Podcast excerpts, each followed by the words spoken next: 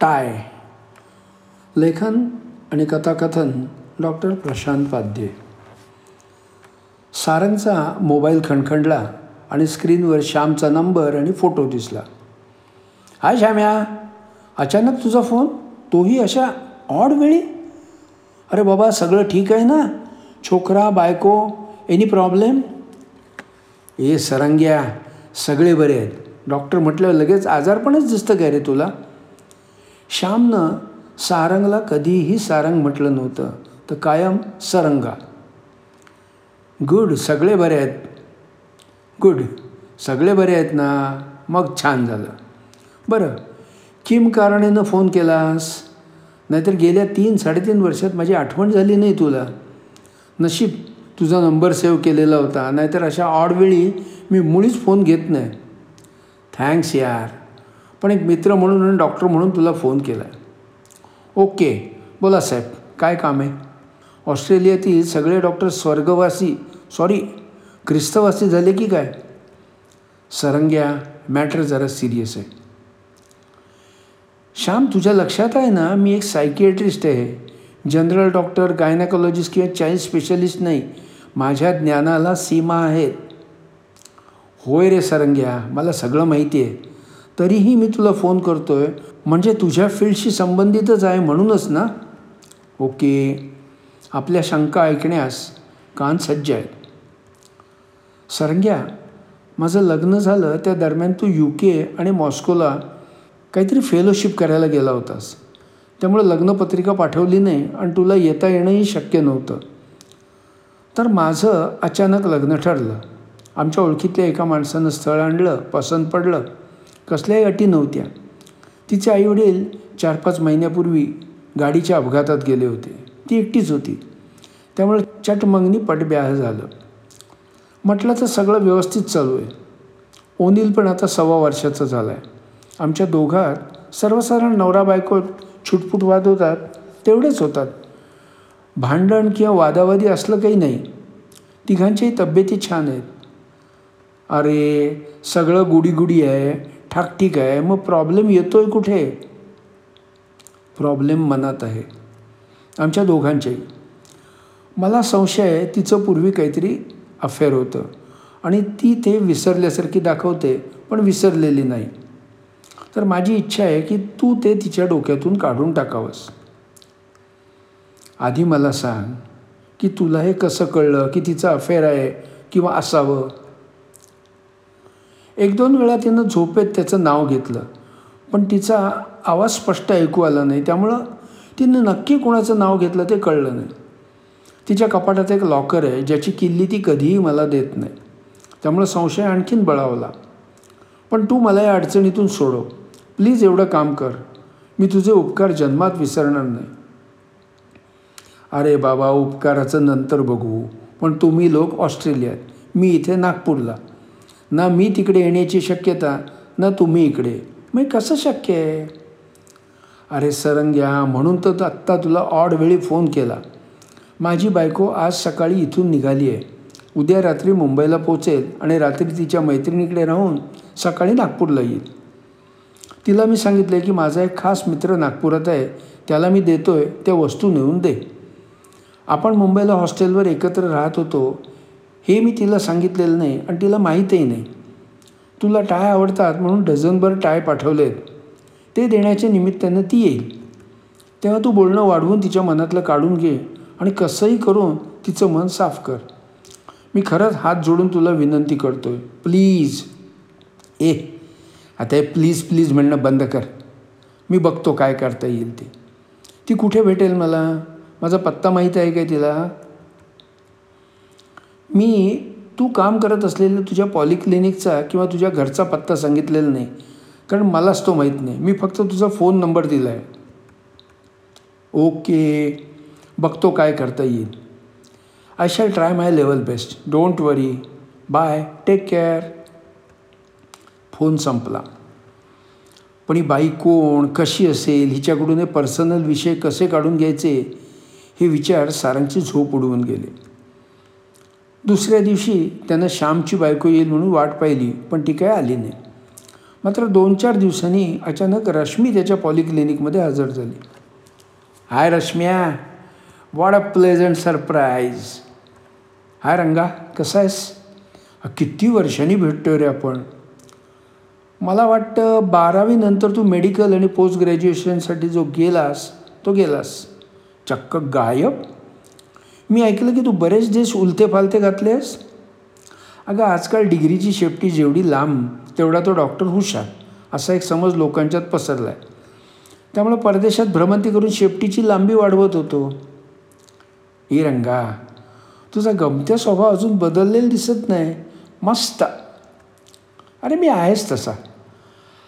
आपण त्या राघ्याच्या टपरीवर किती धमाल करायचं आठवतं आहे ना? सगळं जसंच्या तसं आठवतं आहे माझा हात हातात घेत भविष्य सांगायचं निमित्त करून तू खूप वेळ धरून ठेवायचास हे मी कसं विसरू रे? आपण चहा पिताना हळूच ग्लासांची अदलाबदल करून उष्टे ग्लास एकमेकांना द्यायचो. ते विसरता येईल? हो खरं आहे पण गेले ते दिवस. पुन्हा यायला हवे तसं वाटतं ग. मग शहाणे इतके दिवस होतास कुठे? त्याचा थांगपत्ताही लागू दिला नाहीस. पण तू तरी कुठे जागेवर होतीस? मी दोनदा तुझ्या घरी जाऊन आलो. शेजाऱ्यांनी तू कुठे आहेस ते माहीत नाही म्हणून सांगितलं. खरं आहे अरे आई बाबांचा एका पाठोपाठ मृत्यू झाला. मी एकटी म्हणून मामा मला घेऊन कोल्हापूरहून खेड्यात गेला. तिथे त्याची शेती आणि घर होतं. तू अजूनही माझी आठवण काढतोस काय रे? मागचं सगळं सगळं आठवतं आहे तुला ऑफकोर्स कसा विसरू? तुझी वाट बघत बसलो आहे ना इथे. पण तुझाच पत्ता नाही. बरं मग आत्ता आली आहेस तर बार उडवूया सॉरी रे पण आता ते शक्य नाही. माझा नाईलाज झाला. मला मामाच्या इच्छेप्रमाणे लग्न करावंच लागलं. तू माझ्यासाठी झुरत बसलास हे ऐकून वाईट वाटतं. अरे जरी मी लग्न केलं असलं तरी मी तुला अजून विसरू शकले नाही. आणि तशी इच्छाही नाही रे. शरीरानं मी नवऱ्याची झाले पण मनानं मात्र अजून तुझीच आहे. त्याच्या स्पर्शात नेहमी मी तुझा स्पर्श शोधते. मीही अजून तुझाच विचार करतो. कधीतरी वाटतं मलाच एखाद्या मानसोपचार तज्ज्ञाला दाखवावं लागेल. ए रंगा आता माझा विचार करणं सोड.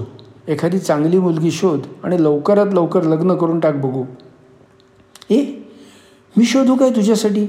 मला तुझ्या सगळ्या आवडीनिवडी माहीत आहेत. नको मी तसाच राहीन. तेच बरं. तुझी आठवण सतत उराशी बाळगत जगायला मला आवडेल. ठीक आहे जशी तुझी मर्जी. तुझा विचार बदलला तर मात्र मला कळव. बरं मी आता निघते. ए जायलाच हवं काय? थांब ना थोडा वेळ. नको आत्ताच निघालेलं बरं. अभि न जाओ छोडकर ये दिल अभि भरा नाही म्हणशील आणि मग कधीच पाय निघणार नाही. बघू परत कधी भेट होईल काय ते. बाय. त्याचा हात हळूच दाबत ती निघाली. पण चार पावलं गेली आणि परत आली. अरे तुझ्यासाठी हे बघ काय आणलं आहे असं म्हणत तिनं त्याच्यासमोर एक गिफ्ट पॅक ठेवलं. अरे उघडून तरी बघ. मला तुझ्या आवडीनिवडी माहीत आहेत म्हणाले ते उगीच नाही. त्यानं पॅक ओपन केलं. त्यात एक डझन सुंदर टाय होते. ते पाहिले आणि क्षणात त्याची ट्यूब पेटली. म्हणजे श्याम सांगत होता त्याच्या बायकोबद्दल ती म्हणजे हीच रश्मी आहे तर. बाप रे आता काय करायचं? त्याला शब्द तर दिला आहे आणि नाहीतरी हिचं लग्न तर झालं आहे मग आपला नाहीतर नाही निदान तिचा संसार सुखी होईल हे बघणं आपलं कर्तव्यच आहे. प्रेमात कधी कधी काही गोष्टींचा त्याग करावा लागतो काही काही गोष्टीवर पाणी सोडावं लागतं. मी नाही झालो तरी ती सुखी व्हायलाच हवी. रश्मिया मगाशी तू म्हणालीस ना की माझा गमत्या स्वभाव आहे तसाच आहे हे अगदी खरं आहे. मी पूर्वी पण तुझी गंमत करायचो. मी माझ्या मित्रांशी पैज लावायचो की बघा मी आज रश्मीला इथे घेऊन जातो. तिला माझ्या उष्ट्या गा ग्लासातून चहा प्यायला लावतो वगैरे. ते कुठेतरी कोपऱ्यात बसून बघत असायचे. मी पैज जिंकलो की त्यांच्याकडून पैसे वसूल करायचो. त्याच्यावर तर माझं मजेत चालायचं नाहीतर माझ्याकडे तुझ्यावर उडवायला पैसे कुठे होते? आणि बाय द वे जसं तुझं लग्न झालं तसं माझंही झालं. ही बघ इथे माझ्याच रोमध्ये उभी राहिलेली ही तिसऱ्या नंबरची. असं म्हणत त्यानं त्याच्या बॅचचा पासिंग आऊटचा फोटो दाखवला. हे महाराष्ट्रीयन नाही आहे मात्र बिहारचे रेणू श्रीवास्तव. प्रसंगावधान राखून त्यानं लग्न झाल्याची थाप टोकली पण ती सहज पचून गेली. रश्मीचा चेहरा खरकन उतरला. याचा अर्थ मी याच्यावर मनापासून प्रेम केलं पण यानं मात्र जाऊ दे. आता विचार कशाला करायचा? मी इतकी वर्षे याला माझ्या हृदयात जागा दिली पण हा मात्र चक्क लिव्ह अँड लायसन्सवाला भाडे करून निघाला. विनाकारण आपण याला आपलं मानलं. तिकडे तो श्याम जीवापाड प्रेम करतो आहे आपल्यावर आणि आपण मात्र खोटारड्या सारांचा जप केला. ही तर चक्क प्रतारणा झाली. याच्याकडून अशी अपेक्षा कधीच नव्हती. सगळे विचार तिच्या भोवती फेर धरून नाचू लागले. तिने एका झटक्यात टेबलावरचे सगळे टाय हातानं हवेत भिरकावून दिले आणि ताडताड जात बाहेरचा दरवाजा गाठला.